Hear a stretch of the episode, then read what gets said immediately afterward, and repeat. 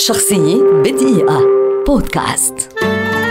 إديت بياف. مغنية فرنسية شهيرة من أصول إيطالية اسمها الكامل إديت جيوفانا غاسيون ولدت عام 1915 اشتهرت بلقب لاموم أي الطفلة الصغيرة وتعتبر أيقونة عالمية في مجال الغناء. وتعد المغنية التي نشرت بعد شارل أزنافور اللغة الفرنسية في العالم. عكس غناؤها حالة غريبة من الألم والبؤس اللذين رافقا حياتها وكان صوتها ولا يزال كاسرا للقلوب. وظل أسلوبها الغنائي متفردا لا يشبه أي أسلوب آخر. افترشت بياف في بداية حياتها شوارع العاصمة الفرنسية فترة من الزمن. تغني للناس الذين كانت تستدر عطفهم من أجل فرنك فرنسي واحد. قبل أن يطلقها الموسيقي ريمو أسو ويدخلها إلى دور الغناء الراقية حيث بدأت رحلة المجد التي صارت أسطورة أشبه بحكايات ألف ليلة وليلة. من أغانيها المعروفة عالميا والتي تنشدها حناجر العالم أجمع.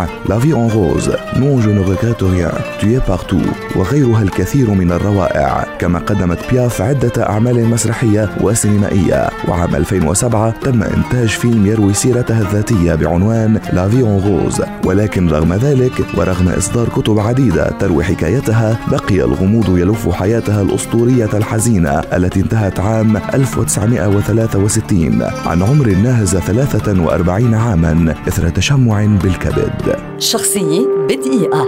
بودكاست.